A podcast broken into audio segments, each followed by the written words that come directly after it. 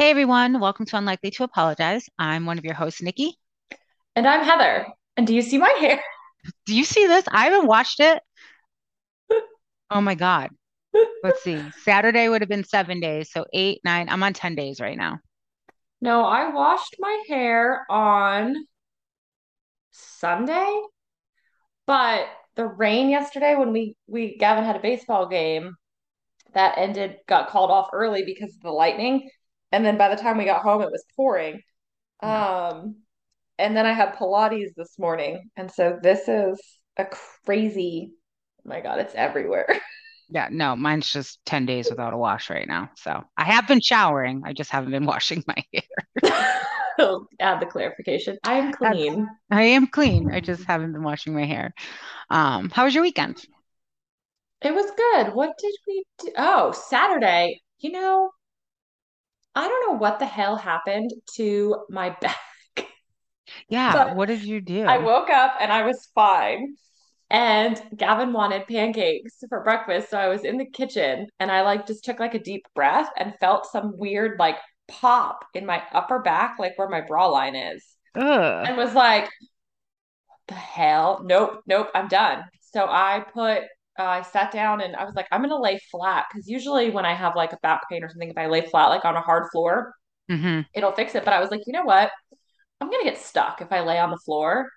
So I'm gonna get in Shane's recliner because at least then like it can go back for me and it can help me get up. Right. So I got in his recliner and that's where I spent the entire day. Um, Shane had already left to set the football fields up for their game. And so Gavin brought me my heating pad that you actually gave me when I did um, our second egg retrieval.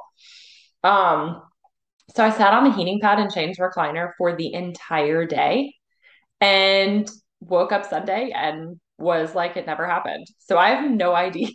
But I'm like, Old age. It's you just know, old you're age. old when you throw out your back breathing. Breathing. I can't.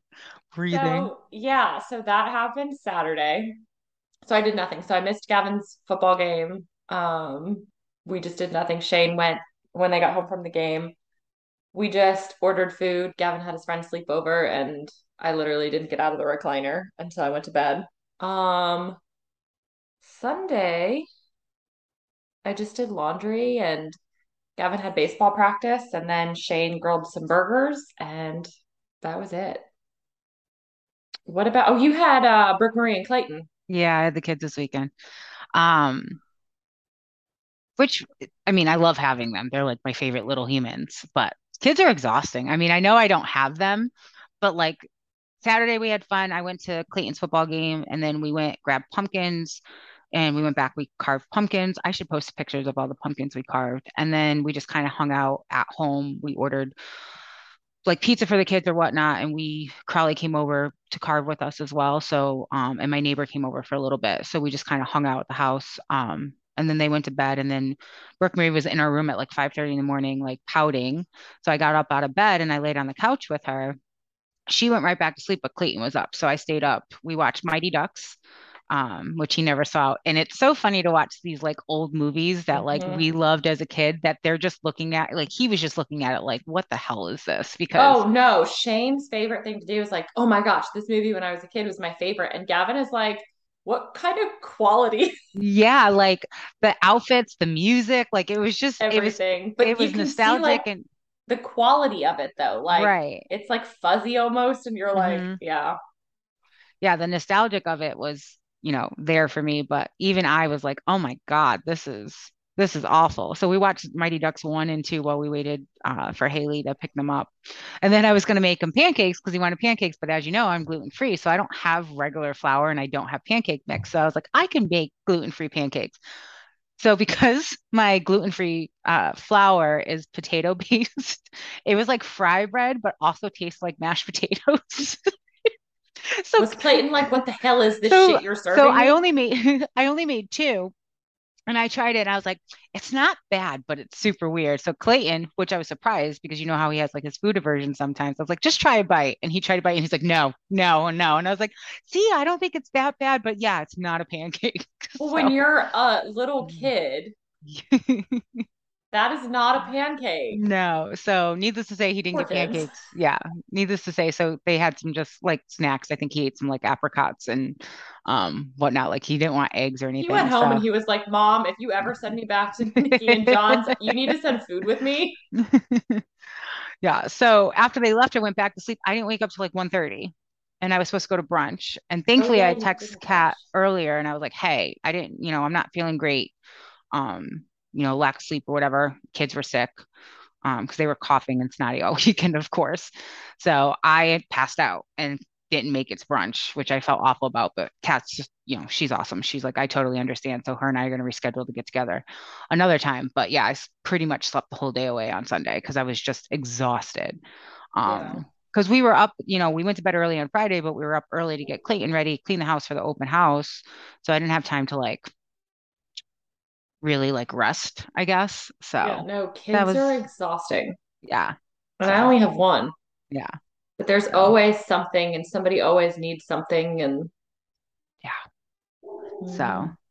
um, so on another note, um, I, I I mentioned this to you briefly earlier, and I was like, we should probably just talk about this on the podcast. Um, Michelle, who we interviewed uh, on the podcast, reached out to me a couple weeks ago, um, because she knows I've been looking for therapy for like the last year, right? Yeah. Because, and I just haven't had the luck. So she reached out to me and she was like, "Hey, um, how's it going?" And I was like, "Well."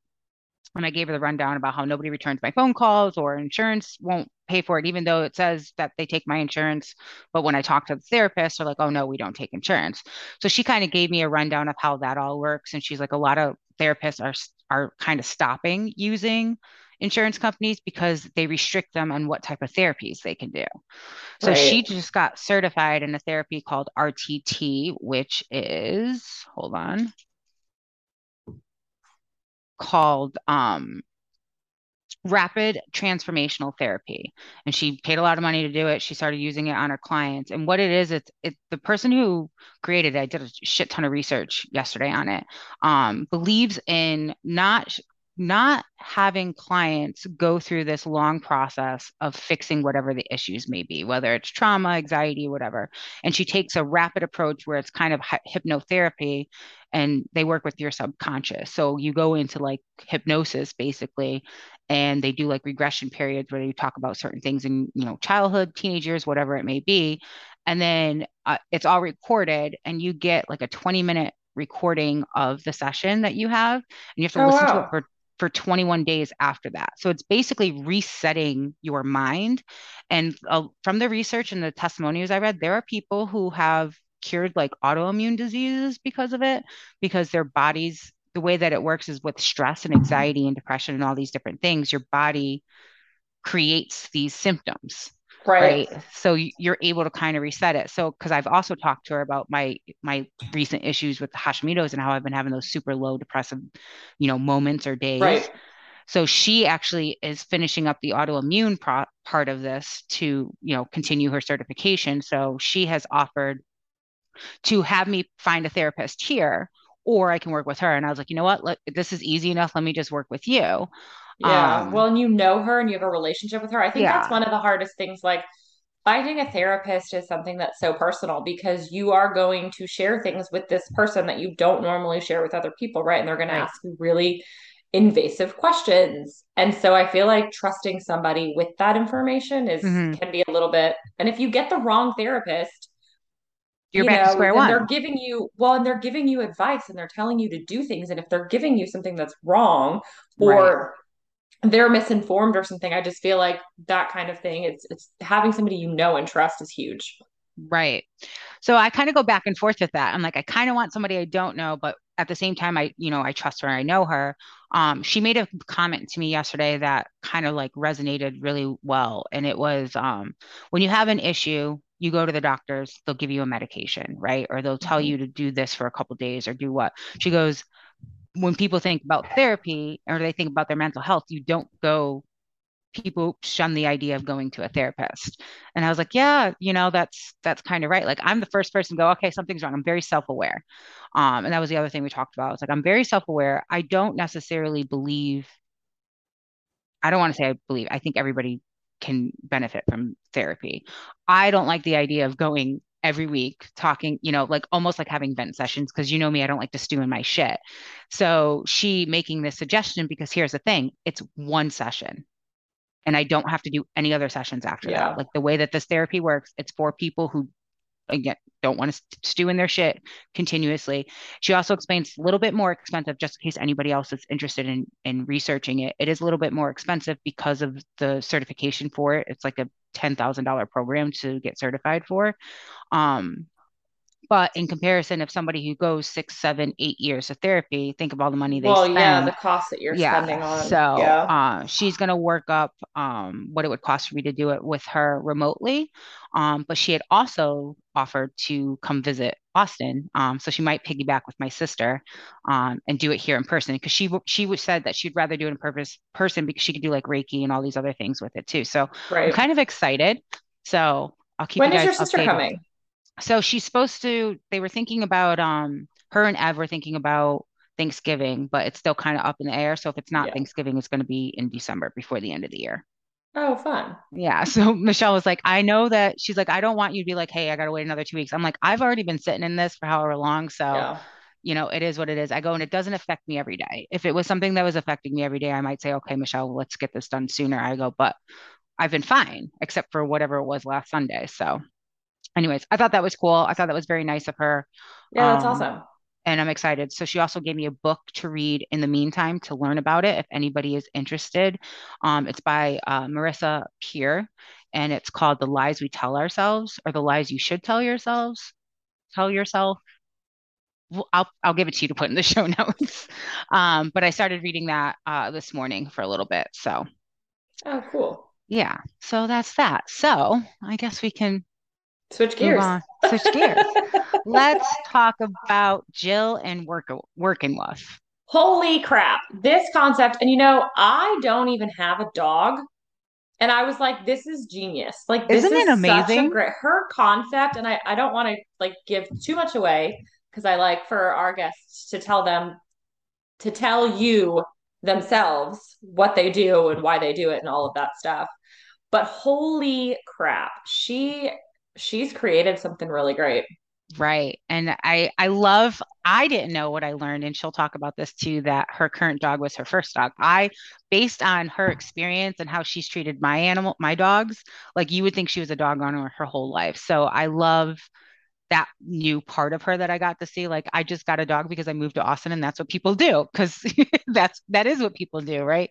Um so yeah, she has some great great the the idea is is genius. And like i said we don't want to give too much away but um hearing her you know go through the process what was it four and a half years of where she is and how she's continuously thinking about expanding and you know making changes and also taking care of herself. Like i know and she'll talk about this but i know you know one of the things is it, it, unfortunately she had to get hurt for her to be like okay i need a break. Mhm. so um i think it was you know it sucks, but I think it's kind of a thing that happens to all of us. We don't necessarily give us ourselves grace and time and boundaries and all these things until something dramatic or traumatic happens, right? So, Yeah.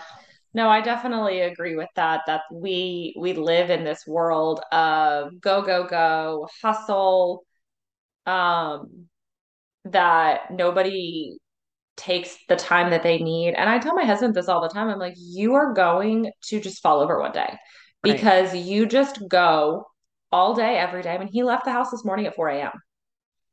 Yeah, Um, I know so I'm been, like, you, yeah, you're gonna fall over one day because like you you make yourself so busy. And I understand, you know, with my husband, you know, what's going on with work and whatnot. So, but at some point, like you have to be like, you know what, I can't take this job right. or I can't do this right now. This is gonna have to wait and piss somebody off because yeah, no, you the something is gonna happen and like he's like, I can't get sick. I, I go because he he has to go to work sick because he's like, I don't get to take sick days. And I'm like, at some point something's gonna happen, right? Like Jill broke her leg. hmm Like something's gonna happen Right. where it's the universe is like, Yeah. The universe is forcing you to and do calm the fuck nothing. down. Yeah. Yeah. And so I don't know. I just. Yeah. So she I she know had to I've, get hurt to shift her her focus and her business and her hours. Um, so I just I do think it was really interesting that she shared that and like that was her takeaway too, right? She's like, it was my whatever telling me I need to I need to stop what I'm doing. Like, breath. yeah. Yeah. Um, I know I've mentioned this before, but And I've been doing kind of some research on it because I, I like to understand where we get this mentality. Like I'm all for having a strong work ethic. And I think over the years I've learned that, oh, she said a great thing and I don't want to give it away because it's in it's in the thing. But she says something that she um that she refers to and it, it kind of that also stuck with me too because um and I'm not going to say it here, right? Because I want I don't want to ruin it for everybody, but you got to take care of yourself. And one of the things I learned, and, and I know this might be repetitive in the past, but like I did the same thing when I was at my firm. I made myself sick, but there is this glorifying thing about working so much, right? Like it's a glamorous thing that we set for ourselves. Oh, I'm working. Oh, I'm working. I got up earlier. I'm working late. Something about it Yeah. is embedded in our brain to do that to to have that work ethic but you mm-hmm. need to also have that same ethic when it comes to your mental health and your physical health Well, and I mean, I agree that some people feel that way, but like, I'm going to use my husband as an example. He definitely does not think it's glamorous to say I'm working all the oh i don't think that he thinks it Um, but there i'm are just saying people who, right yeah, I mean, I definitely think that employees, or they think that like, I'm going to show you that I'm going to work the hardest or I'm going to work the most because I want that promotion or I want that raise. But I'm like, just because you're always working, is it because you have so much to do? Hmm or because you're not efficient you're not being efficient in what you're yeah doing. So, right but no, I definitely like there there are people who just have too much on their plate. Um which is and and i'm not keep downplaying yeah. that either but i do think that we're starting to get into and I, I know the younger generation, if you spend time on TikTok, they talk about it all the time, like quiet quitting is like a huge thing. But um, it's just this idea of working yourself to the point where you're not getting the reward or you're not getting those promotions, but you're still expected to work in a way that's overworking, right? Like it's not Yeah. an easy, it's it's not an easy concept to to grasp for me. Like I and I was that person. I'm gonna say it. Like I was that person. Like if I do this, if I work these hours, if they see me working, they're gonna know they're gonna pay me more. They're gonna do this. And at the end of the day, even when I was getting paid a lot, it wasn't worth it because I was sick. I made Yeah. myself sick. So I think it's it's it's it's a tough thing to be in that position and then having to get hurt or sick for it to come to fruition that like, hey, you need to slow down and take a break.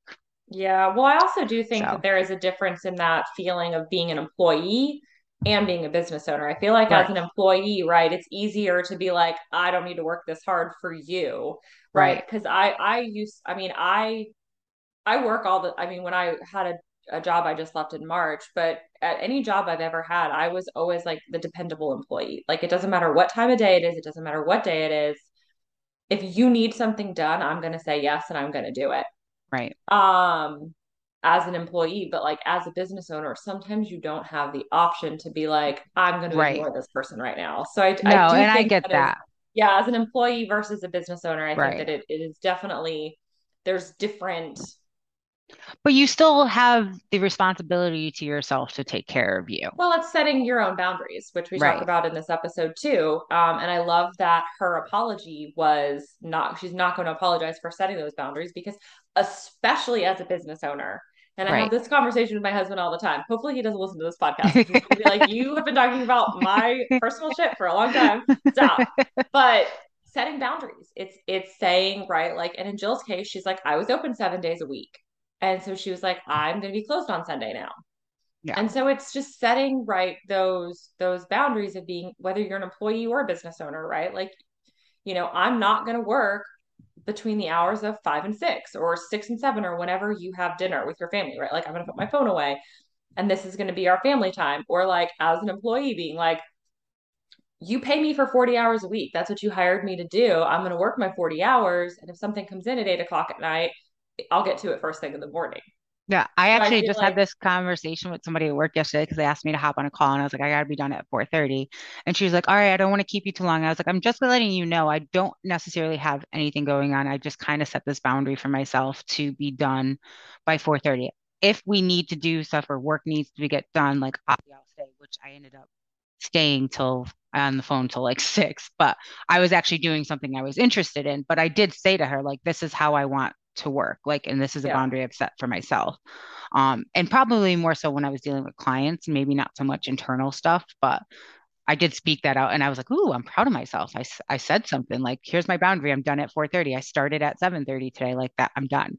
So Yeah. So, and that's my that that's always my biggest thing is that I don't have boundaries, and that was the biggest complaint that I had at my last job. While I loved at the time what I was doing, I think what ended up really consuming me and like making me not want to be there was the fact that if if a client needed something, and I was working in the mortgage industry, and I understand people go do open houses and you know want to put offers in at night or the weekends because you know they're working during the day, but like it was me being asked to do something every weekend and I would be at Gavin's football game talking to clients and I finally got to the point where I'm like I'm not the loan officer I'm the assistant and I want to be helpful but at some point like he you're with your kids.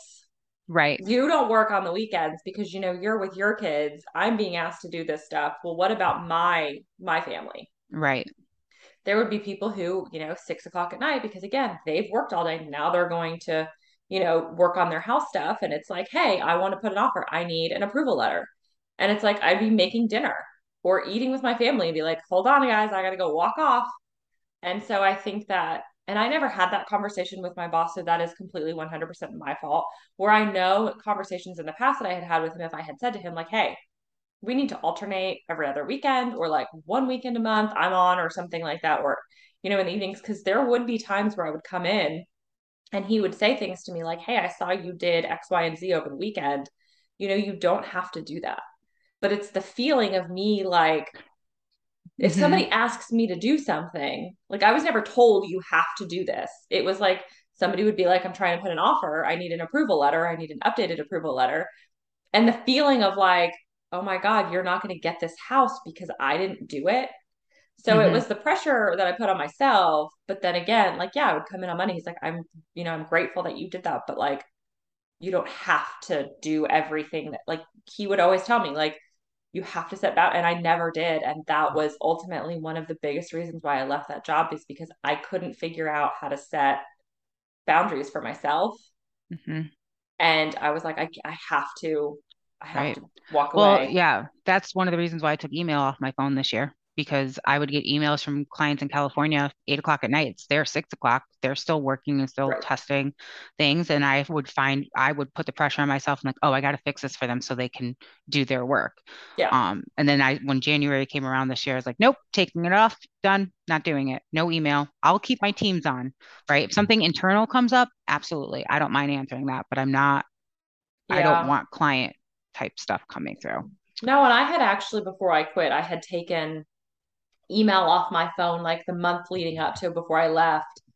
And I would tell, you know, specific realtors, ones that like brought us a lot of business or a lot of referrals. And I would say, hey, I don't have email on my phone anymore. If you need something urgent, please text or call me. Otherwise, I don't, I won't see it till I'm back in the office. And I found once I did that, people were less likely to bother you because it's it's that if it's something urgent hmm after hours, let me know and I'll get to it. Um, but I do feel like that helps. So I, I, I definitely feel like as an employee, as a business owner, like you do have to set those boundaries or you will have burnout or and you will, right? Like I left a job and now like, right, I've taken been gone for a while and now I'm like, was that the right decision? Right. But Like I I mean, actually the time, texted him yesterday and I was like, hey, how are you? Like just yeah. because yeah, it was like I let that kind of consume me. But now, like looking back, like if I had done X, Y, and Z, maybe I would have been happier. hmm But anyway, Yeah. That's neither here nor there, right? Shoulda, coulda, woulda, as we all tangent on boundaries. Wow. Clearly, we're passionate here about that. Yeah.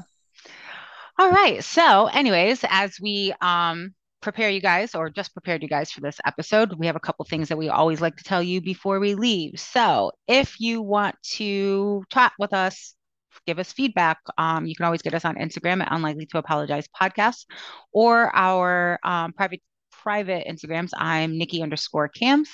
And I'm Heather Lynn Flores. You can also email us at hello at unlikelytoapologize.com.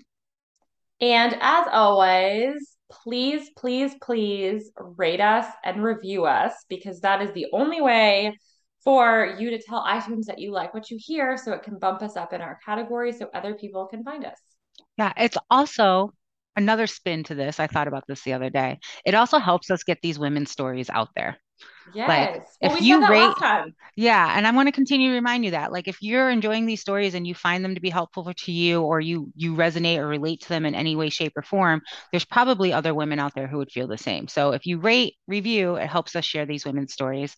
Um, yeah. So I guess Also, well. we started doing random giveaways in our stories. Oh yeah, yeah. So pay attention to our So stories. we've done um Starbucks or not Star just coffee in general. Like that, it was a Venmo. I Venmoed people. Nikki did Amazon. So follow us on Instagram. We are not very active, so we're not going to like blow you up with like a million stories a day. We only post, you know, I think four days a week. So we're not like blowing up your feet or anything, but we do giveaways now that are Yes. fun and random and I love them. So Yeah. follow us on Instagram for that. Yeah. So with that being said, we hope you guys enjoy this episode, and we'll talk next week. Bye, everyone. Bye. Hey, Jill, thanks for joining us today. Thank you so much for having me. Hey, nice to meet you. I feel like I've heard so much about you. Um, And, uh, I hope all good. Yes. I talk about you all the time because I, think what you've done with your business is like truly like genius. so, um, and just so everybody knows, this is Jill Dretzka. She's here uh, in Austin. She runs a, um, actually, you know what? I'm just gonna let you talk about it. I don't know why I just started. So have at it. Well, we've known each other a long time. And um, yeah, Work & Woof is the country's only dog daycare, indoor dog park, and shared office space or co working space, um, all rolled into one combined concept. that is amazing. So I want to know what does all of that mean? Uh, it's a great question. Um, I basically just picked a bunch of stuff that I wanted as a first time dog owner because that's what everyone is always the most surprised about is I got my I got Lucca at 29 years old having never owned a dog before and uh, I had had cats my whole life but basically I always say like this story started in I lived in Chicago I had been doing freelance social media for like 8 years and I was living in Chicago and I didn't know what co-working was. I just know that all of my friends had like your typical 9 to 5 and I was super bored as a freelancer like just at home. So I looked up co-working and I was like this is awesome. I can go to a place and meet other people that are in a similar situation to me. And so I started doing that and um, I started trading social media services for like doing some admin operational stuff. So Okay. I would like greet people and I would talk to them about memberships and do all that kind of stuff. And then I got sick of being cold. So I moved to Austin in 2017. And at first I, I I was like, I'm a little like I don't really know people. I don't know how to meet people. And and everyone's advice was the same, which was to go get a dog. And I was like, oh, okay. I'll go do that. That's Austin's, funny. like known as like the dog central of the country, I feel like, or at least Texas. Like you could bring your dogs everywhere. yeah and i was so uh, so confused. I was like oh that's it? Go get a dog? Okay. So I, I went to austin animal center and i got lucca and then i was still freelance and so i had her and i was working from home but she was a puppy and so she was like chewing my computer cords or like jumping on me during zoom calls and i was like this is not it So, um, I looked at co-working here because I was familiar, but when I went downtown, um, I just I felt bad because she was created at home and and the memberships that they were selling at the time were like for a whole month. And I was like, I just don't feel like this has a lot of flexibility for what an actual pet parent, especially of a puppy, would need. Like I want to be there for a few hours and then go home to her and like have the flexibility to do what I needed.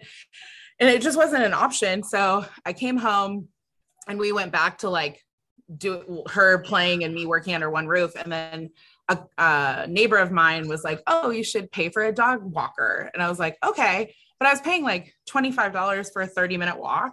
And I was Right. Whoa. I Yeah. so you know, like I had Taz and Penny at the time. I was paying fifty dollars. I'm sorry, I think it was forty five dollars for an hour for the two of them. Um, because I same thing. I was stuck at work. John was stuck at work. Penny was still like one a little. She was still kind of puppyish. yeah. But yeah, expensive, and just to do it three days a week, that's insane. Well, and yeah, and I was still taking her to my apartment complex dog park like four or five times a day. Same. And I was like, I'm doing all the work and I'm spending, I'm spending a lot of money per day. And so then somebody introduced me to the idea of dog daycare. And I was like, okay, that sounds like a good solution. So I started taking her there. But even then, I was taking her like nine to four. I was paying $25 and she was still coming home with a lot of energy. So I just started asking questions, um, which I feel like I love that people trust places, but I feel like we we really advocate for asking like as many questions as you are up to. And so I started saying like, okay, I'm bringing her for seven hours, but she's still coming home tired. And the daycare um, told me that they were crating her for four of the seven hours. Yes. Whoa. so just so people like know, because I've also was in the same situation. You think of doggy daycare, you imagine them running free, hanging out. And, Yes. no, so Penny, playing, having the best time. right. So I had the same situation with Penny. Somebody else had mentioned doggy daycare, and I brought her, and she came home and she was running rampant. I'm like, you've been gone for eight hours. Like, I don't understand it. And that's I did the same thing. I asked questions and I asked the questions like, what do they do all day? And they were only being let out like 20 minutes every hour or Yeah. every two hours. And then they would go into the pay. I'm like, I could just create her at home for free. Like, Yeah, what am I paying for if I'm yeah. Right. Whoa. And I found out that like once once this place was built and I did more research, I found out that the crate and rotate model is very standard for the industry. But like for me, I was like, the, I, no. so I asked them, I, I basically negotiated with them and I said, if I, what can I do? Like, can I bring her for the whole 12 hours? And if I do, what does that get me? And basically they were like, okay, if you bring her for 12 hours, we'll guarantee her six hours of play, but she still had to be in the crate on and off for six hours throughout the day. And that was the best I could negotiate. And we did it for nine months because that's all I could do. right. Um, yeah. So then in the midst of that, I started doing some research and I was like, man, if I could work and she could play, but we could somehow be under the same roof, like that would be ideal. Like if someone could supervise her. Um, and so I, I literally just went to my apartment complex dog park, went to the local free dog parks, and I just started bothering people. And I was like, hey, if, if there was a place for you to work and for your dog to play, like would would you go? And um, I got an overwhelming amount of yeses, and I kind of just I started looking like, can you do and free, and kennel free daycare? Like, is that it? Is it an option? Is it safe? And it's not done very often, but I mean, knock on wood, four and a half years in, I can tell you that it can be done very successfully and safely. Um, and so I just kind of started picking apart the stuff that I was looking for that I couldn't find already. And then Hurricane Harvey hit. And that was a whole different thing. 'cause I'm from California. So like we don't have hurricane season and Right. we barely it barely rains. And so I was like, what do you do with a dog when it's pouring down rain for like days at a time? And everybody gave me the same answers, which I think are so funny. They were like, take him to Academy, like take him to Home Depot. We do like- Home Depot. We do Home Depot to walk them. It's so common and it's fine, but like, what are you gonna do? Like let Penny run around and up and down the aisles? She tries to go under the might grates and like like that. she sniffs everything. Like she loves it. and I mean, it's a fine option, but like you still are in total control of them. And so I was like, listen, I want a co working space. I want a daycare where they can run around all day. I want somewhere to go when it rains or when I'm hot. It's 110 degrees outside. Right. So that's the other thing too. I don't think we kind of um, mentioned too that your place is an indoor. I mean, now it's outdoor, but when you started, it was Yeah. indoor. So it's funny to hear you go through this because I'll tell you right now what attracted me to you as I was driving down South Congress. I saw signs that said indoor dog park AC, and I was Yeah. like, perfect. Yep. So And this nice seven foot sign now serves as the like thing you drive by. But I did. My dad was like, if you don't put air conditioning on there, nobody's gonna come. that that's what John, me and Sarah literally like I got back because I was after my lunch break. I, w- I went to kickboxing and then I got back and I was like, Sarah, come here because Sarah was going to the same daycare. Leia was not Sarah. Leia was going to the same daycare as Penny was, and she had the same problems. And you know, Leia's crazy, right? Like Yeah. she has so much energy. So we literally went to your website and we both booked our same days so we could drop our dogs off at the same time because they knew each other. Like, all right, let's see what this was. And I remember it said, and I think your website is a little different now, but I remember it said that like you don't crate and all this stuff. I'm like, oh my God, like hopefully this works. Like she won't be like, you know, ra- running rampant when she get home. And she was so tired when it. she got home that first day. And I immediately was like, that's it. I'm not going to the other place. We're going to work and Woof.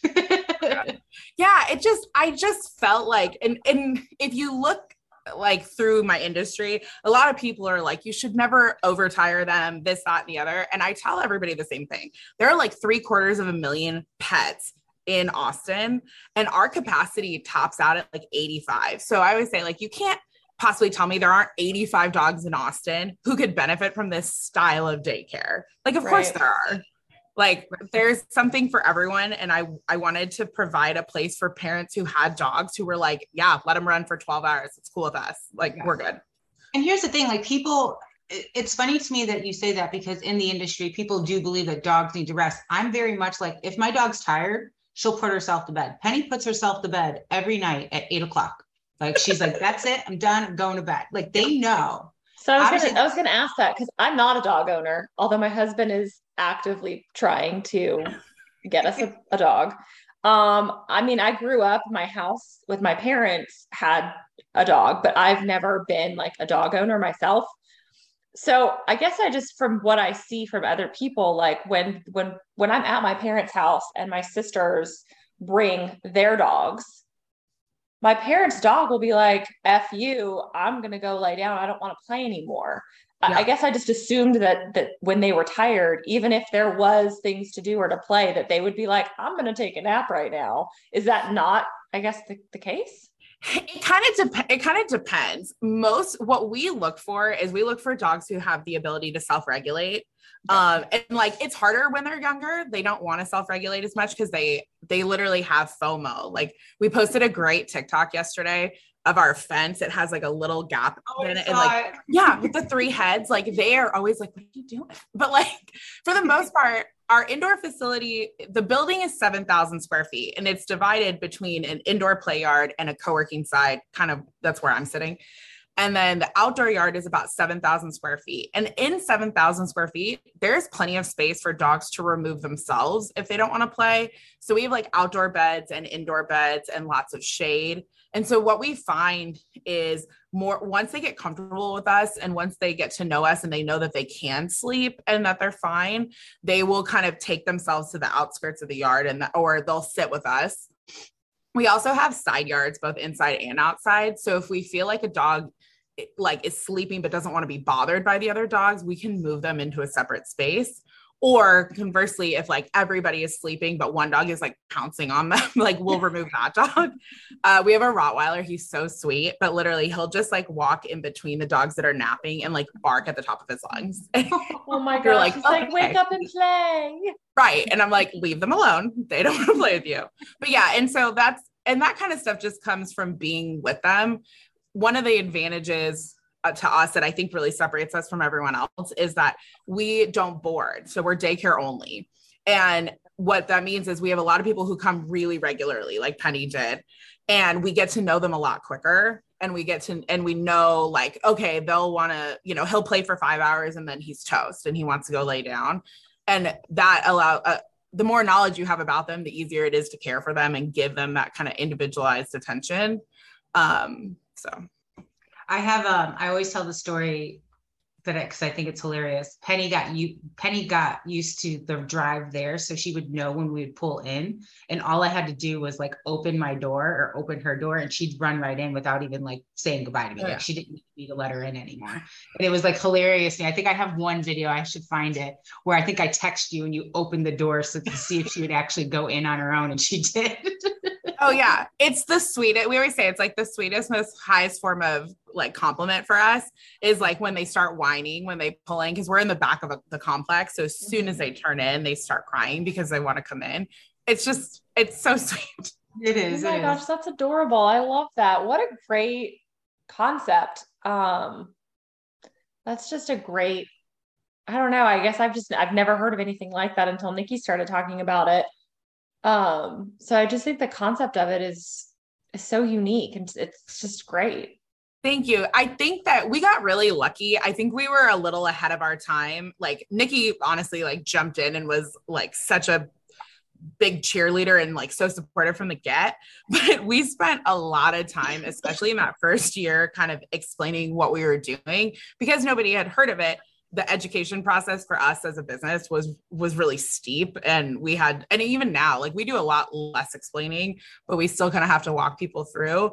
But I just think like with COVID, what ended up happening is that people needed a place to work and they were so sick of their houses. They couldn't go to coffee shops. They didn't feel comfortable at co working spaces. And so being able to come here, because we only have 18 desks and we have like a couple of private offices and then we have seating in the open area. So, like, we found that a lot of people who had nowhere else to go, but really needed to get out of the house, we were that safe place for them. But also post COVID, we've had to explain a lot less that we have a place that they can come because our clientele is split between people that have a place to go for work and they have an office and so they just want to utilize us from daycare. And then we have a lot of people who work from home and they either want to be here while their dog plays or they just want their dog out so they can work in peace.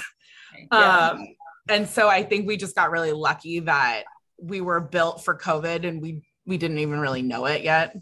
Right. I was Yeah, no, ask, that is awesome. um, so when you were doing your research to do all this, what were kind of the things that you were looking up? Obviously, like I'm more, I'm kind of interested in, okay, so you did the research on how daycare facilities work in general, but was there anything that because of what you were doing, it being new, was it harder to kind of figure out if you could do it? Like what were kind of the steps that you took to, you know, ensure that you would be able to do this? Yeah, you know, it's interesting. Like, so on Saturdays, we do an indoor play park, and that was. I never set out, this is funny too, but like I never set out to build a daycare. Like I really kind of only wanted it to be a co working space and an indoor park. And so a lot of the research was trying to figure out if that combination was even possible. Like I had I hired someone really early on and I wanted to basically have the indoor play park available 7 days a week um, because I thought, you know, on a rainy day or a super hot day, people will be able to come in. But what we were finding out is that um, bringing strange dogs and people into a group of dogs that are had already formed probably wasn't very safe. And so I had to do a lot of research about stuff like that just because I didn't have a dog, you know, prior to this. So like I had a year of dog ownership in order and so I didn't have the knowledge that I needed. So we and basically because the com- concept had never been combined before, I was individually researching the concepts to see if they could meld together. Mm-hmm. And daycare hasn't changed too much. Co-working hasn't changed too much but the indoor play park we've had to maneuver a lot and now we've gone from seven days to just one. Mhm. um but we with that we do a lot of uh, like private rentals. That's been where the success of the indoor park has been is like we do business launches birthday parties going away parties um functions like that. Um and so we we say we're indoor dog park but also like indoor venue rental um and we do like breed meetups for you know dogs that uh, like frenchies and pugs and stuff who can't really be out in the summer Mhm. um so that's where the most evolution has come So the co-working, because I'm sure everybody's listening to this and is going to think, well, how do people co-work while dogs are barking in the background? um, what You know- kind of research did you do for that? not enough honestly we're being honest. Um yeah i because and you've been in my building but my building is like one very huge open space and we have a couple of offices like right behind me um that are enclosed. But um soundproofing was one of the things that I, I think i like i almost didn't prepare people well enough in the beginning. And then also like i just i don't think i gave the co-working space like enough justice of what it could be and so i was always so afraid that people were going to be so upset with me but what we found is the people that come and co-work who like us the most get it just get it right you're a dog owner so like Right. And again, with COVID, when everybody was stuck at home, it used to probably be like a little bit more unacceptable or whatever that your dog would be barking in the background or something. But now with COVID, you know, we got to the point where like there was just nowhere to go. So people kind of loosened their like, oh no, my dog's barking in the background. yeah, um, you hear dog dogs barking, kids screaming. Right. It's all like normal now.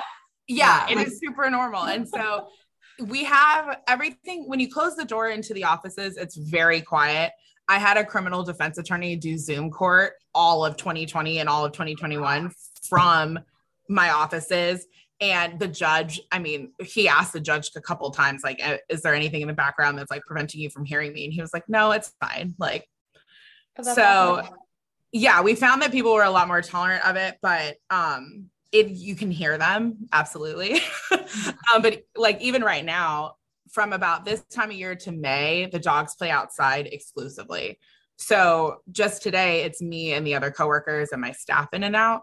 So we also tell people, we prep them a little bit more when they come in, just being like, hey, the dogs are inside today. There's an elevated noise. I've put you in an office to like mitigate that, but you may still hear. Um, but then otherwise, if people are really sensitive and they're on the phone all day, I tell people like uh, October to May is the time to come co work. well, but I also feel like, I mean, the way, you know, I mean, AirPods, they have like a noise canceling Right. I mean, obviously you could probably still hear it, but I feel like there's also devices now that can kind of help with with that. Right. Yeah, right. we have I mean, I would say from 2 even 2 years ago, we have virtually no one who complains about the noise. Like we had a couple of people come in and be like, "Oh my god, this is horrible." but then really since then, like people have been like, "Oh, it's nothing. Oh, it's like it's not bad at all. We don't care." Like Yeah. So, it's about finding the right people I think for you too. Right. Well, yeah, you're not going to be for everybody. Um, right. You know, not everybody is going to enjoy that, but there will be. Obviously, you've been in business for you said four and a half years, so obviously yeah. there's, I mean, a market for it in Austin, and I'm sure yeah. other cities. Yeah, yeah, that um, that's been kind of the focus uh, now for me personally is just seeing if this concept has the legs to expand. Wait, I you see Nikki's face. Coming up north? Are you coming up north? I I would love to. I I have I'm a little I'm a little nervous about doing it myself, but like I we're looking into the the possibility of there being more of us, whether it's North Austin or whether like Houston or I looked at we're looking possibly at like Colorado and stuff. Um nice. Because I think that again, I think that I'm a big I'm a big big fan of not worrying about competition. Like yeah. we if we bring a dog in and they're not right for us, like I will be a facility that will be like, hey, we know people at X, Y, and Z facilities. You might want to try them instead.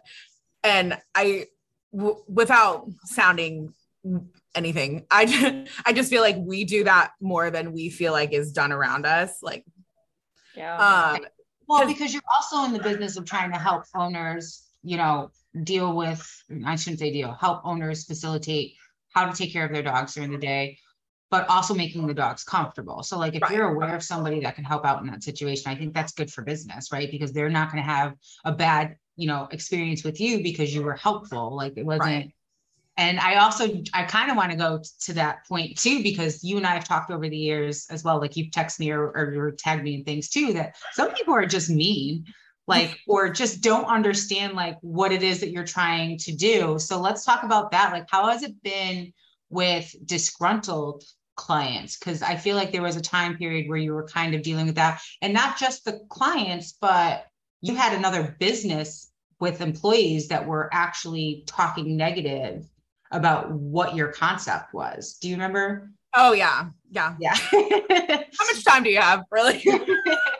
um, but yeah, I mean, we in the beginning it was tough because we had just anytime we did anything, like if we introduced like a new extra service, if we threw an event, like it would be like matter of days or weeks later that we would see that exact same thing pop up within other businesses. But also um, there's a couple of facebook groups that deal with dog parents in austin and there were times where people would just blatantly say horrible things about me and i was like i just i don't get it I would be, I would be like a like a keyboard warrior, be like, you Right. don't know what you're talking about. My dog is like, it would be awful. And here's the thing, like, I love how the commo- the camaraderie that came from you. You're like, you'll suggest other businesses where these other business, pe- and I don't think they were the owners. I think they were employees Yeah. would go and just talk shit. But like, for what reason? Right. Because again, like, especially with this, I know exactly what Nikki's talking about. And this business was based like 40 minutes from me. And like one of the things So that they I weren't learned- even a competitor. no, we don't consider them a competitor any at all because they were out by Lake Travis. And so like when I did my research for opening these places, one of the st- one of the statistics that stood out was that most people don't drive more than five miles for a dog daycare. So like in our case, like we're never going to compete with someone out by Lake Travis. It doesn't make any sense. And but yeah, this person said some stuff about me, and I was like, listen, you've never even stepped foot inside my facility. You have no idea what you're talking about. And by the nature of who who we are and what we do, because we allow coworkers in, there's nothing that the people like you can come in and see and touch every single thing in my facility. There's nothing behind closed doors. There's nothing that you can't see. We're out in the open. Our offices overlook the outdoor yard. So even inside working, you can see how my staff and the dogs are interacting. Like I have nothing to hide Right. if I like, and so for you to like, for you to never walk in my facility and say all these things, I was like, I invite you to come in and let's talk about it face to face. If you're going to say something about me, let's just be done with it. But we had a we had a lot of issues the first couple of years. I had people openly come into my facility, tell me that they wanted to partner with me, and then turn around and and attempt to build concepts that mimicked mine. And it, Like, it, it trying to steal your idea and make it their Yeah, own. it sounds like it was a bunch of angry people that wish they had come up with your idea first.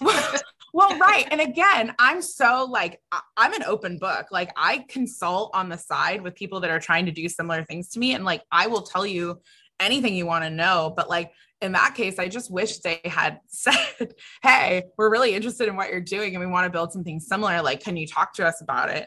Right. um but i mean even even as recently as like a couple of months ago um i had somebody come in who did not like me did not like my facility and walked around and took photos of the things that she disagreed with and put them all over the internet and said what?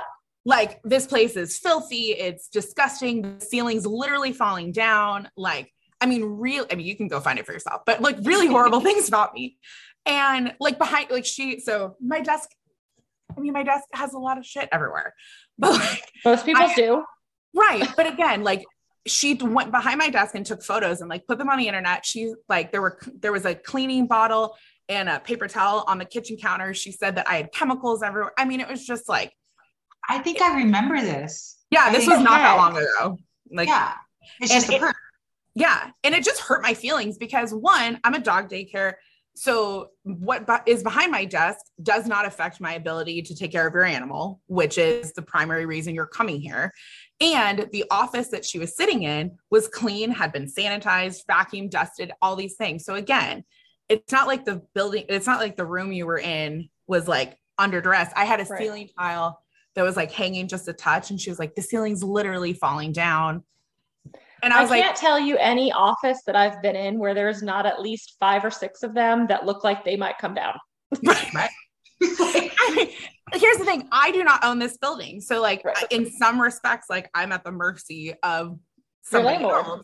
Yeah. and so it was just but it was one of those things and I, I i literally just said i was like this hurt my feelings like i'm a human being i run i'm re- i'm responsible for a team of six you know 50 60 dogs coworkers and a 7000 square foot building that's 40 years old i was like i do everything in my capacity to be the best business owner to be the best human to be all these things and i was like and walking around and taking photos also we don't serve food so like I don't care that there's a cleaning bottle next to paper towels on my kitchen counters. Like, Yeah. Why would that matter? yeah, it's, like a we don't. cleaning, it's a cleaning bottle. Like But you're also so- not preparing. It's not like you. It's not like you're a daycare for kids where you're also preparing lunch and snack next Right. to a bleach bottle. Right. Which And- again, it's the cleaning to sanitize. So I mean, it's not like you were spraying food and then serving it to the dogs. Like Right. you have your bleach. I mean, what? Yeah. And so like it is bizarre. And like it's just it's one of those things that like people are always like, oh, it must be so hard. I'm like, it's really not because like Nikki and, and Sarah, like I have amazing clients. Like they're people I've stayed in touch with. Like Nikki doesn't bring Penny here anymore, but like we're not out of touch at all. and, like, and I have amazing clientele. And so when stuff like this comes up, like I, I get bent out of shape because it hurts my feelings. But again, like I have been blessed with like some of the coolest freaking people you can imagine. Like we are right we're a close community. And that's been one of the biggest unexpected benefits of this. Something I just really wasn't expecting was to meet so many amazing people and be so supported by those people. It's been really cool. That's awesome. Yeah. So, so far, what, um, I guess I was going to ask what your biggest challenge has been as a business owner, but is it is it the negative reviews or is there um that's the part I struggle with the most just because like when you're a sole owner of anything, when you take ownership of anything, when somebody is so negative towards it, when you know you're doing everything you can, it's yeah. really hard to stomach. I'd love to say that I've conquered it. I'm probably a lot better at it than I've been in the past, but still, like, this wasn't that long ago. And like, it really, like, it was, it was just really upsetting. Um, but I think the biggest challenge has just been, I, mean, COVID was just brutal. I was gonna say, let's like dive into how, like, because a lot of our own uh, business owners we've talked to, we talked about COVID, and you know, we talked to um, a few people like who just opened up and couldn't do much. You know, we had a hairstylist that couldn't do much. We had a Pilates instructor that was doing videos from home. Did you have any restrictions? I know it's a dog park, but were you closed down at all? Yeah. So what happened was Greg Abbott initially left us out of his declaration. Like vets were allowed to open, and I think food stores, like pet stores and stuff, were allowed to open, but there was no mention of boarding facilities at all. So it, it was good and bad in that everybody kind of made their own choices. I had seen immediately after that happened, a bunch of my competitors put out notifications that they weren't closing down. And I was like, okay, but there were fines in place for businesses. And I was like, I just can't afford to be fined. Like, I'm that's what scared me. So we ended up closing from March 24th of 2020 to March 30th. And in that time, I had been made aware that the city could clear you to open individually. And so I made a bunch of calls. I had secured the number from somebody and I had made a bunch of calls. And basically, two days into us being closed, they the city agreed to let me uh, operate and they sent me a notification that I could put on my door that basically said I could open. It was my birthday on the 29th. And so I was like, you know what? I'm just going to stay closed and like, you know, take a nap because it was just so stressful. um, and then we opened back up, I think on the 30th, and we had a note taped to the door. However, what happened was I had provided the same, same information that had been given to me to other daycares, but the city wasn't clearing them. So what ended up happening is me, I had had six employees. I had a furlough four. So it was just me plus two. And they would both work in the morning and I would work in the afternoon. And one day they had left and code enforcement, the fire marshal, and cops had shown up at my door. And they were like, Can you come outside? And I was like, I have seen too much law and order SVU to just step outside this building. I was like, uh, I was like, no, but you can come in. Like, yeah. And so they come in and they were like, we've gotten multiple complaints that you're operating and you're not supposed to be operating. And I was like, competitors were calling. And yeah. And I was, and I mean, that's what we think happened. And so I had given them a copy of the letter and I said, basically, your city cleared me to operate. I swear to God, I'm doing everything as I should be. And so that was like the first week of April. And I continuously, like, my, this is what I'm saying when I have amazing clients. My clients used to park in my parking lot and call me and be like, yo, listen, you have the cops again and code enforcement's out here. Like, don't, because we had like, at one point, I had curtains up, we had the lights off, like, because we didn't, I didn't want to get called on anymore. And so we had people being like, don't like don't open your door don't let your clients like in or out just like wait until they leave. And my clients would sit in the parking lot until they left and then would come in. Like it was just you would think though that they would make note right? Like there should have been a note in the system linked to you that says she's cleared. Right. the amount of effort and energy wasted sending all of those people right. to check something that's already been checked and cleared it's like we we've already done this why do we have to do it again. Well, and in terms of what was going on with COVID, we're talking about one employee and like 25 dogs. Like there were no people around. We yeah. knew that the dogs couldn't contract COVID or spread COVID. And so it was literally just me. So I was like, in terms of like who's really making like massive violations, like I just didn't think I was should have been on their radar.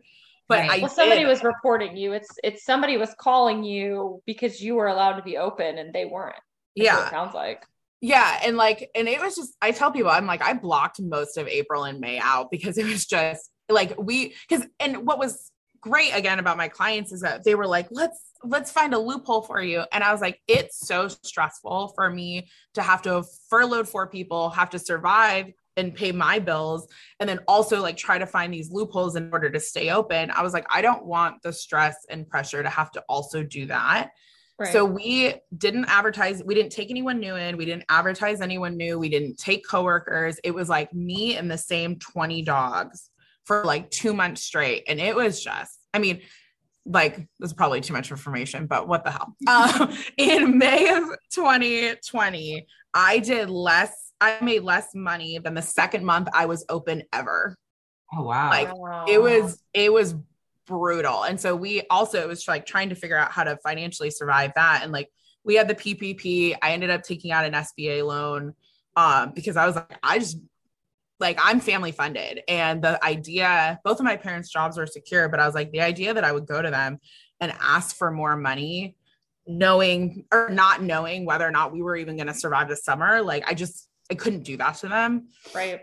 And so we used the SBA loan and then we opened up to new clients. I think it was like June 15th or like end of June of 2020. And business just exploded. Um, I attribute a lot of that to the fact that we don't board. So it was great for us that everyone had to cancel all their vacations. Like, right. couldn't have been, right. couldn't have been better.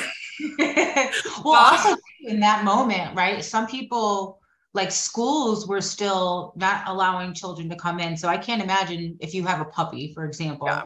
you know, or a young dog and two kids, one kid at home that you're trying to help maneuver them through their day with school stuff. And then you have a dog you have to take care of. Like, I need That's a place a lot to bring going on. A lot. it, it was. And like the guy that I mentioned that did uh, Zoom court, he had an eight year old and he had three eight year old Brittany Spaniels. So he, so he's trying to do court. He has an eight year old. He's trying to do like Zoom calisthenics, like. and so he had one office, his kid had another office, and then his dogs were with us. And I was like, I can't imagine. Like, he told me multiple times, he was like, if we didn't have you, he's like, I don't know what we would have done. Like, we wouldn't have been able to survive it. And he was the only coworker I let in because, again, it's just me and him and his kid, and they're already together and they were on the, you know, opposite side of the building. But like, yeah. it was just, I mean, for some people, it was just unbearable. And so, and then we had a couple of people who got puppies during the pandemic because they were like, hell, we're home anyways. Right. Yep. it was a very interesting time. Yeah, that sounds like it. But, yeah. So looking back through it all, um, and what you've like done in your research and, and all that, and I know that she just asked you like challenges. Like, did you ever come face to anything that you were like, okay, this is it. This is this is this is the final moment, and then just kind of like got through it. I know we talked about COVID, but are there any other situations where that are similar to that that don't have to necessarily do with like a pandemic? yeah. there's been a couple. I remember, I don't know when, I don't know the circumstances of what led me to it, but I was going to hang out with my friend in the domain and, and I had just had like a rough week. And I called my mom and I was like, I just, I don't think I can do it anymore. And my my mom was like, "What do you mean?" I was like, "I just the it was the, I think I was working like seven days a week. I was working 12 hours every single day. And I just realized that like this is just not sustainable. But at the time we were so new, I think it was pre-COVID that I just didn't there was no light at the end of the tunnel for me. I was so burnt out because you know, even now like I'm a handler sometimes. I, you know, do all of the HR and, and payroll. I'm a janitor most days. like You know, I'm a handy person. I'm I'm everything, and I run. I don't. My employees don't handle the co-working side of the business. so like I also handle all of the co-working side. I do all of the billing, everything. And I just thought like I, I can't see myself doing this 86 hours a week for the rest of my life. And I just mentally it was really, really tough. Um, and my parents were like, we did not invest all this money for you to quit. so you're gonna like I'd love to say that I'd love to say that they were more supportive in that moment. and and they're wonderful. Like they are the best people on the planet. But they literally were like, uh, mm, you're gonna have to figure it out. Yeah. But they also have a saying um that if I'm not okay, no one's okay. Because I'm an only kid.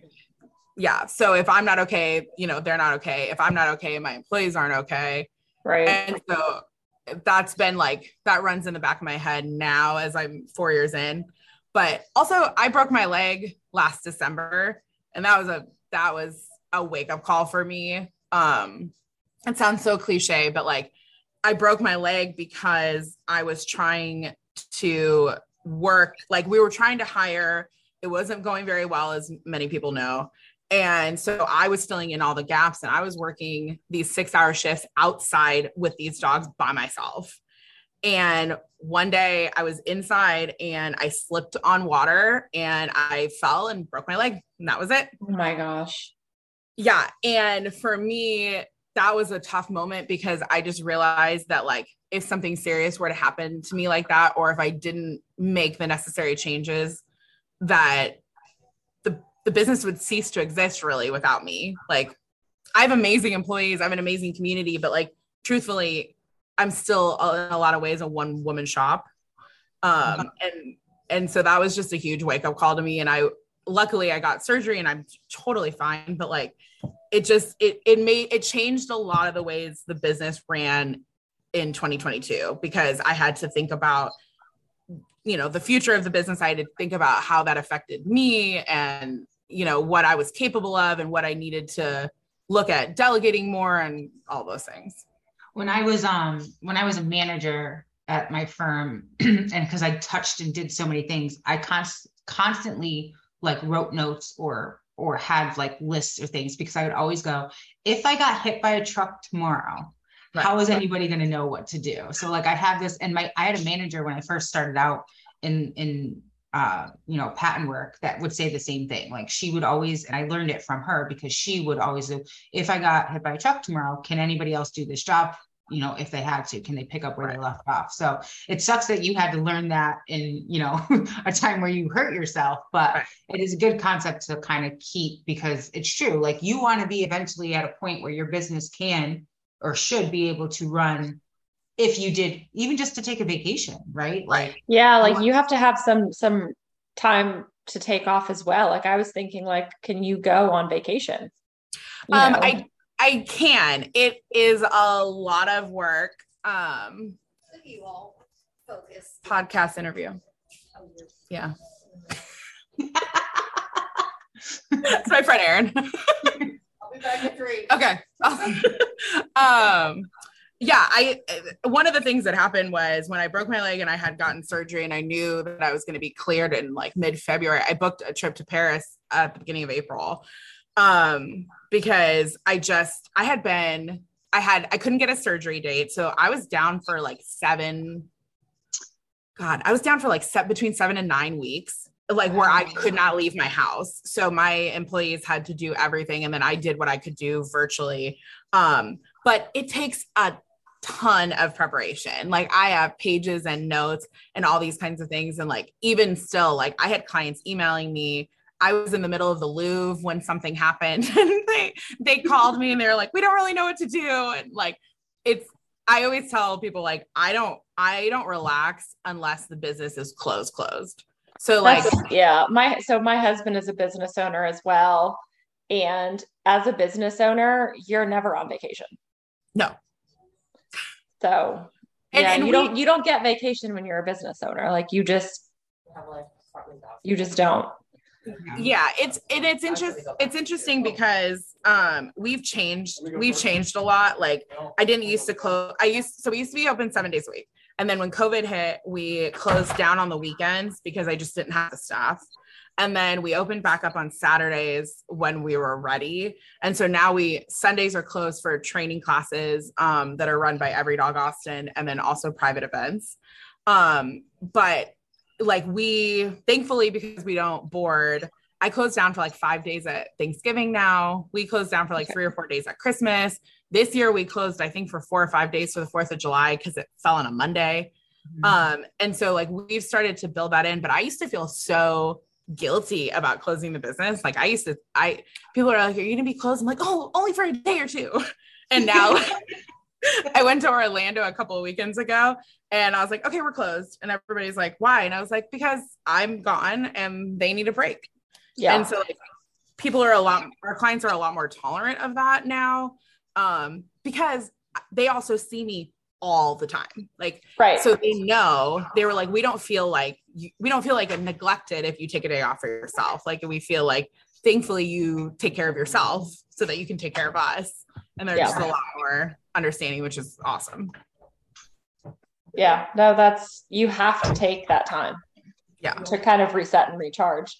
Um, so I have another question. If you could go back and tell your younger self or somebody who is just starting to kind of figure out, you know, maybe I want to be a business owner, what would be one piece of advice that you would give? Um, make sure that you are ready to really like never be not busy again. people think people think business owner is such a glamorous lifestyle and right. yeah um, I I think I think the thing that I find to be most important is like one of the reasons I think we've been so successful is that I built this out of something that I was looking for. Like I didn't I think sometimes I'm a huge fan of Shark Shark Tank. And I always feel like the products that do the best are something that somebody was experiencing in their life. And then all of a sudden there was a gap. There was just something that wasn't there. And so they thought, well, maybe I can build this. Like this Work and Woof was built out of a selfish need. I say it all the time. Um, but it just so happened that other people were looking for what I was looking for. But I think the reason that I I preach that so much is like is that if you if it's something that you were looking for in your lifestyle that you couldn't find, it speaks to who you are and it like your passion helps care because like if you don't have any passion like you'll get burnt out so easily you'll never come back to it but right. like it was so integral to what i was looking for in my life at the time that um that's kind of what keeps me going um yeah.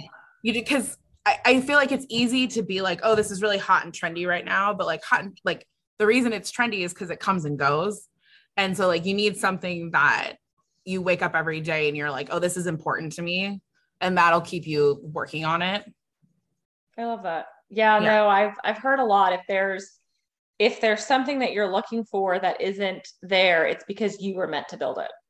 I love that. I I agree with it wholeheartedly. Like and it happens to me a lot. like a lot of times I'm like looking for something. I'm like, why can't I find it? And people make fun of me because I have like 12 or 13 URLs that I've bought because like something comes up. And I'm like, I'm gonna build that one day. and so I like put it off to the side because also like I want Work and Woof to go on forever. But in the event that it can't, I want to know that there are other things that I'm passionate about that I could move forward with.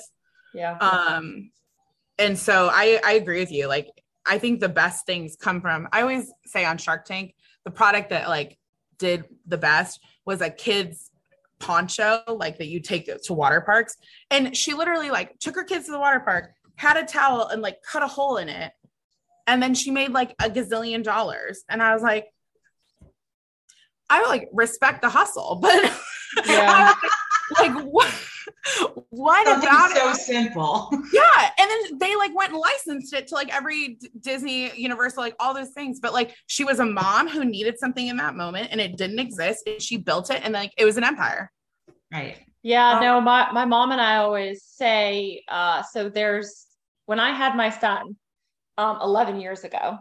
He had really bad, he was born with a lot of amniotic fluid like in his lungs that he would cough up Well, as an infant, you can't roll over or move or anything. And so if you're choking, you're going to die. Right. So we would maneuver him. We made we made shift, and I don't know if you know what a DockATot is, but DockATots go for like hundreds of dollars. Oh wow! Years and years and years ago, my mom and I makeshifted that, and we never did anything with it. And now, like we're like, well, what the? We had the idea, right? I have a right. similar I have a similar thing too, and it gets me every time when I tell this story. John and I went to a concert at um what was it, Yankee Stadium for Garth Brooks. And I had worked all day, but for whatever reason, my phone was like dying. And I was like, wouldn't it be really cool if you could just like rent a locker space or rent something I could lock my phone in and charge? And then like three months later, we came to Austin to visit because it was before we moved here. And every bar on Rainey Street had this. I'm like, you gotta be kidding me. Like I literally or have like this portable charger now that they just sell for a million dollars on Amazon. Right. Yeah. yeah. No, over the years, there's, you know, when Gavin was a baby, I had all the, and now I see these these products, and I'm like, what the? That was my idea. That was my idea. That didn't exist 11 years ago, but I freaking makeshifted something that fit that exact thing. I love it. I had somebody tell me they thought of this concept like 20 years ago, but they they were like, "There's it, no one had heard like even four and a half years ago no one had heard of this they were like we thought it would be so cool like 20 years ago but we just like never pulled the trigger and they were like good for you and i was like it was oh go ahead sorry. Oh, oh no i was like it was scary four and a half years ago. I couldn't even imagine trying to pitch it 20 years ago. So it's funny you say that because before we found you before we even knew the concept of daycare we used to go up to um what's the bar one? Uh oh yard bar? Yard bar. We used to bring penny and Taz all the time. And but the days that it was raining, we refused to go there. And John and I started talking about the concept of an indoor dog park. And we would talk about how would we clean the floors, right? Because that was the biggest thing. And that was the one thing that we couldn't, like, we already were like, all right, we need a warehouse right? And we just need to figure out. And we started talking, he's like, what about a drainage system like a shower? Like the floors would have little drain stations, and then we could just like clean. And I was like, yeah, but like we would throw around and, he had mentioned turf at some point and then yeah. like we kept going back and forth. And then i think it was like a year after that you had opened doors and i was like john that was like our idea oh my gosh, man! If I could put drain floors in, I would go back and do that in a heartbeat. Oh, yeah, that was that was our one concept. And then John, because of John, needed to make it more complicated, and he wanted to be able to like push a switch and it would just drain on its own. I'm like, it's not a tub. Like we're not building a giant tub. Like oh my god, amazing! With a suction on the bottom, it like sucks oh, it out, and like yeah, automatic so. sprinklers on the ceiling. I love it. So an idea. Sprinklers would come down, wash the floor, and then it would swirl around like a like a tub. That'd be amazing. Right? Invent See? that, Nikki. Invent that. Yeah. There yep. you go. If you need design for the next space. I mean, listen, there's some things, there are some things I would do differently. That is for sure, especially with this building because it's old as hell. And, you know, we got flooded back in the Texas storm. Oh my gosh. Oh, so I guess the next question, Heather loves asking this question about uh you could do it if you want to read the um because you just said that if you could do things differently. No, um, you can um, ask it. Okay. Do you have any regrets? um not not really. Um I you know, it's it's a really small one. I regret uh not closing on Sundays until after um, and one because my parents used to call me all the time and they would be like why are you open on sundays? And i'm like gotta make money guys. Like gotta pay the bills. Um but it was so insane that i set myself up to work seven days a week. It was just nuts. Yeah. like now on sundays i come here i do a little couple of things in the morning. Lucca and i like play outside and then we go home for the whole rest of the day and like it's it's just amazing. Like i think I think my biggest regret is not building in more work life balance for myself from the get because I was so afraid of what people would think, which is so insane. But like, I really did think like the more I'm here, the harder I work, the harder I push, like more people will have more respect for that. And yeah, there's this like glamorous thing about overworking that our society is kind of what's the hustle? Yeah, yeah, embedded in us as children. And now that we're older, we feel like we have to do this this was a hard concept for me. And I was kind of in the same boat. I got like really sick and I was like, you know what? I'm not doing this anymore. And I'm not a business owner, just just in my position alone. I'm like, I'm setting boundaries. I don't want to I'm gonna. That's the that's the hard thing is it's the boundary setting, and I feel like because I've seen it with my husband. So when I met my husband almost nine years ago, he had his company then, but it wasn't as big as it is now. Um, and so to watch him grow it, he very much would take calls all hours of the night, all yep. weekend, because he's like, I'm I'm pushing for this big growth now that, you know, um, that I can't I can't be unavailable. And I think it's I think it, it's it's got to be you know right. I'm I'm either a new business owner or I'm going to hit this growth phase and I have to be I have to be available so that my clients like me and so yeah. that my clients keep keep staying with me or or this and this and that and then you get to where you're 10 years in and you're like I forgot to set boundaries. Yeah. Mm-hmm. And it's oh, like people call my husband at 11 o'clock on a Friday night because their TV won't work and they're trying to watch a show. And so it's gotten to, I think Shane told one of the guys one time, he was like, How about you read a book or talk to your wife? He's like, I'm not coming to do a service call at 11 o'clock at night. I'm in bed. Also, yeah. Also, but he used to years ago, he would have gotten up and gone and done it. But because... also at the same time, I like to think me as a consumer, as a client, I would not have the audacity to message right. somebody or call them at Can 11 o'clock. Imagine calling somebody at 11 o'clock on a Friday night because you, your TV, TV, won't work and you can't watch TV. He said, here's, here's a concept. Talk to your wife. Right. Have like, a conversation I mean, with your wife. Come on, Play Google exists. But yeah. it's it's the idea. I'm sure. Think. Hold on. The funny thing is, I'm sure they have another TV that they could watch in that house. Because, oh, I'm sure of it. The, uh, the, the caliber of yes, I'm sure of it. But it's just the idea of he, you know, a year before that, he would have gotten out. I mean, he had gotten out of bed at 10 o'clock, 11 o'clock at night. Um, one of the guys who works with him, Ryan, he does the same thing. If if somebody calls at an ungodly hour, yeah. they go. And I'm like, you, I get like you want to be like, we're here for you. But at some at some point you have to set some kind of boundary yeah. Um, I mean, during the dinner hour, you know, don't be available during six to seven or whenever we're having dinner. Like, put your phone down. But he's a- answering emails, and I'm like, none, none of what you're doing is urgent. I get to the client, it's urgent, but like, you're not saving somebody's life right now. Like, well, you're resetting their system so that yeah. they can they can yeah. wait because you're with your family. And so I feel like we're having the the the conversations and the struggle of like that that work life balance because there there isn't there isn't one. And i yeah. feel like as i mean as a business owner you feel that pressure more so i feel like that an employee would. Yeah. Oh yeah absolutely. I feel like i've had that conversation with john in the past with when we lived in connecticut. I'm like you're not a surgeon or like an er doctor. Like i don't understand why you need to go out there at nine o'clock on a thursday night. We're not saving anybody's life right now Right. And the other thing too, back to the consumer comment, like I can't see myself like I think about it now, like if I need to do something, I, I will I will admit this morning I did text somebody who did work at my house at like 6 30 in the morning. And I literally started with, I'm so sorry I'm texting you this early. It's just because if I don't do it now, I'm going to forget because I forgot for the last week. I've done that. Like, I've done that where it's like after business hours and I'm like, I am so sorry, but I'm yeah. thinking about it. Yeah. And I keep forgetting and that right. you don't yeah and I end my text message, please respond to me when you have a chance. This is just me getting my thoughts out there. But right. like as a consumer, I can't imagine demanding that response that early in the morning or that late at night. Also, you have a family. These people have like they're humans, right? right. Like they have to have plans and family and stuff that they need to do. Like well, I've John's done it in the past. John's done it in the past. He's like, I'm sorry, I can't. Not not in this his current position, but in position. I'm you know I'm having dinner with my wife. You'll have to wait till tomorrow. Right. Like, fine, but like there's there's no push for. I don't know. It's just I tell. Yeah. I know. I tell a story all the time. My so my dad owned an HVAC company from like 97 till late last year. And we were on my college campus and we were on a tour. I wasn't even going there yet. And we got lost because he took a phone call and stopped and I stopped and we lost tour guide and the group.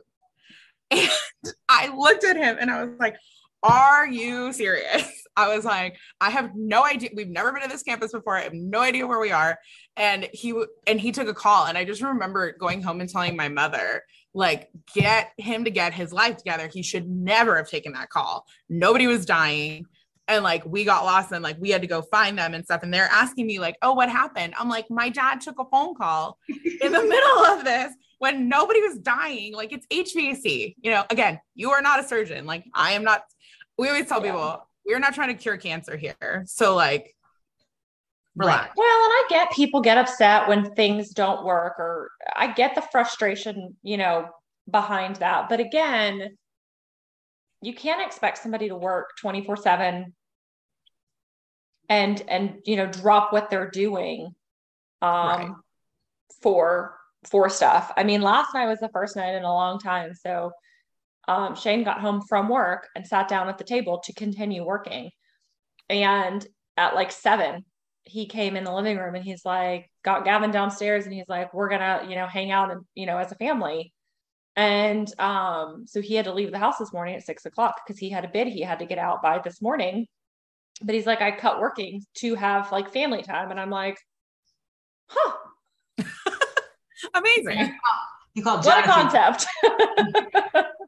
I do I did feel bad though, because he did leave the house at six o'clock then this morning. Yeah. Which I'm like, would it have been better for I mean, it probably would have been better for him to have just finished last night and then actually slept.